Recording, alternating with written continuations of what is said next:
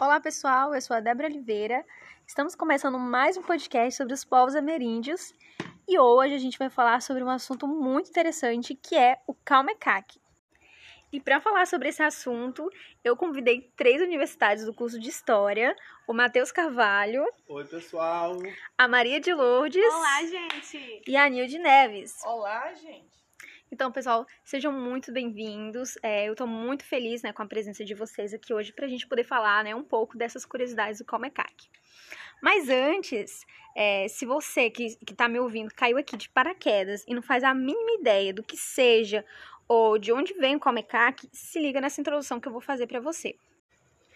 Então, pessoal, a civilização desenvolvida pelos mexicas, é, que vocês conhecem mais por astecas, durante o século XIV, XV, ela impressionou bastante os espanhóis, né, os colonizadores, quando eles chegaram né, e, e, fizeram essa descoberta em 1519, né, dessa civilização.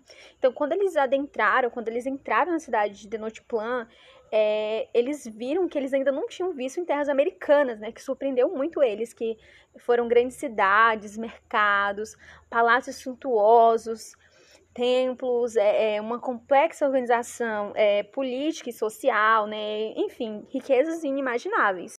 Então, os mexicas, né, os astecas, eles representam uma síntese de produção cultural é, desenvolvida ao longo de 9 mil anos, né, nesse território, naquele território que, só para vocês entenderem a dimensão, é, esse território ele cobria toda a zona meridional do atual território mexicano.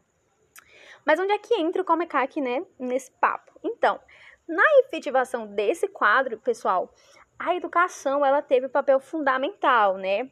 É, visando, é claro, a preocupação né, que as autoridades tinham e também a população, de forma geral, com a formação do homem né, do ideal de homem mexica barra azteca.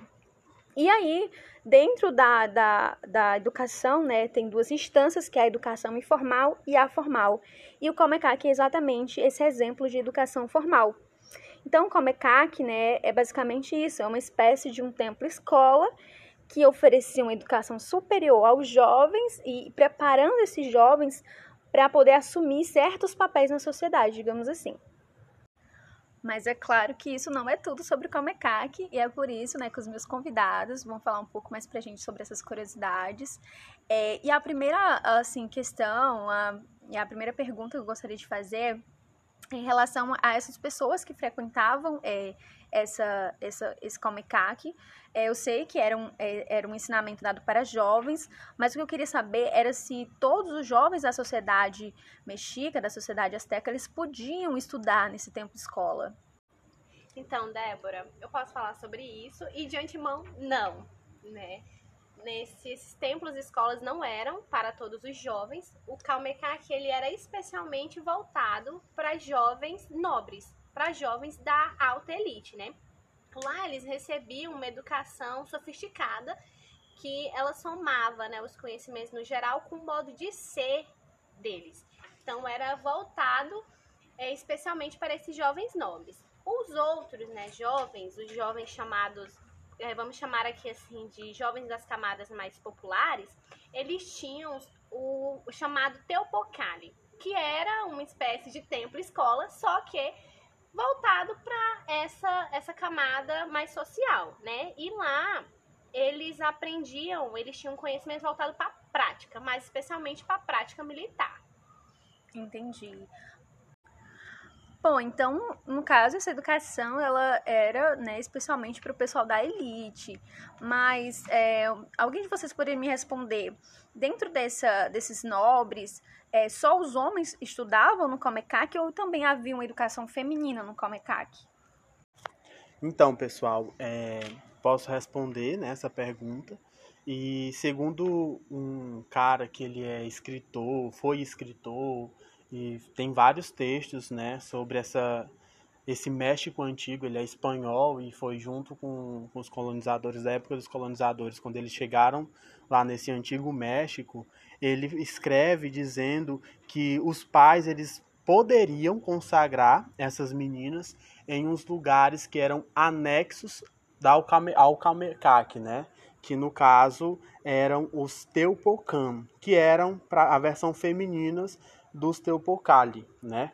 E nesses lugares, eles, eles, a gente não tem maiores informações, porque são poucos escritos é, sobre o que eram feito de fato nesses lugares, porém eles nos mencionam que essas moças elas eram ensinadas a cantar e dançar para um deus chamado Texcatipoca, né, que era um deus da época, ele era bem conhecido, ele era bem, bem respeitado, segundo a moral que ele passava lá para a galera, né, e, e a religiosidade.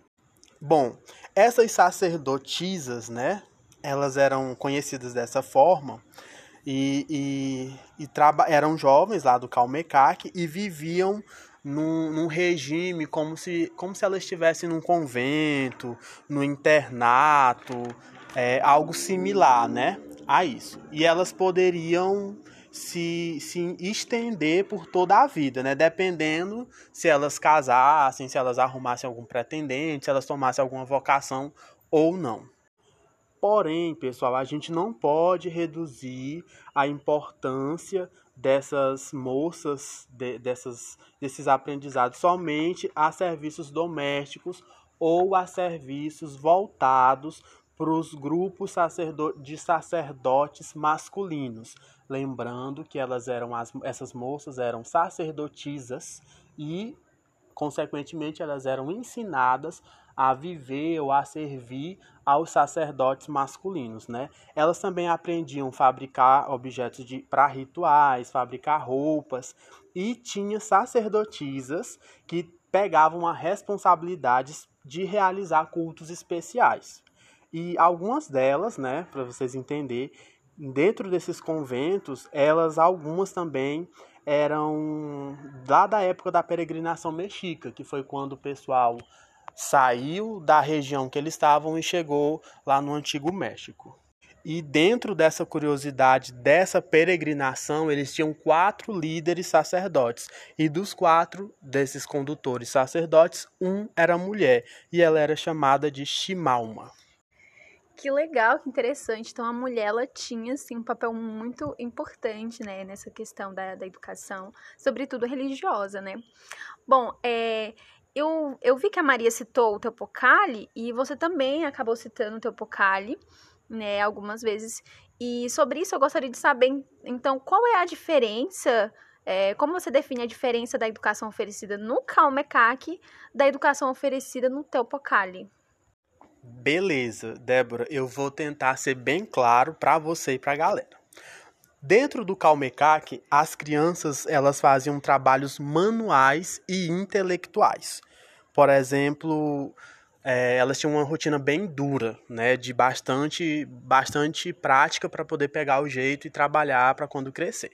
Já lá no Teopocali, os jovens, eles da camada popular, a gente pode falar assim, eles recebiam atividades práticas principalmente para questões militares, não é? Então, crianças no Calmecac trabalhavam para mais para questões de rituais religiosos, para aprender essas práticas. E no Teupocali, jovens já eram mais para os serviços militares, para defender a sua pátria ou algo do tipo. Entendi, ficou bem definido então, né, é, para o pessoal, essa, qual é a principal diferença então, né, entre essas duas, é, essas duas educações que eram oferecidas, né, para os astecas. Bom, é, a gente está encaminhando para a última pergunta, é, e exatamente né, ainda nesse, nesse rolê sobre a questão, né, da, da, do que era ensinado no Comecac, eu queria saber então qual era a, o principal objetivo mesmo da educação oferecida no Comecac.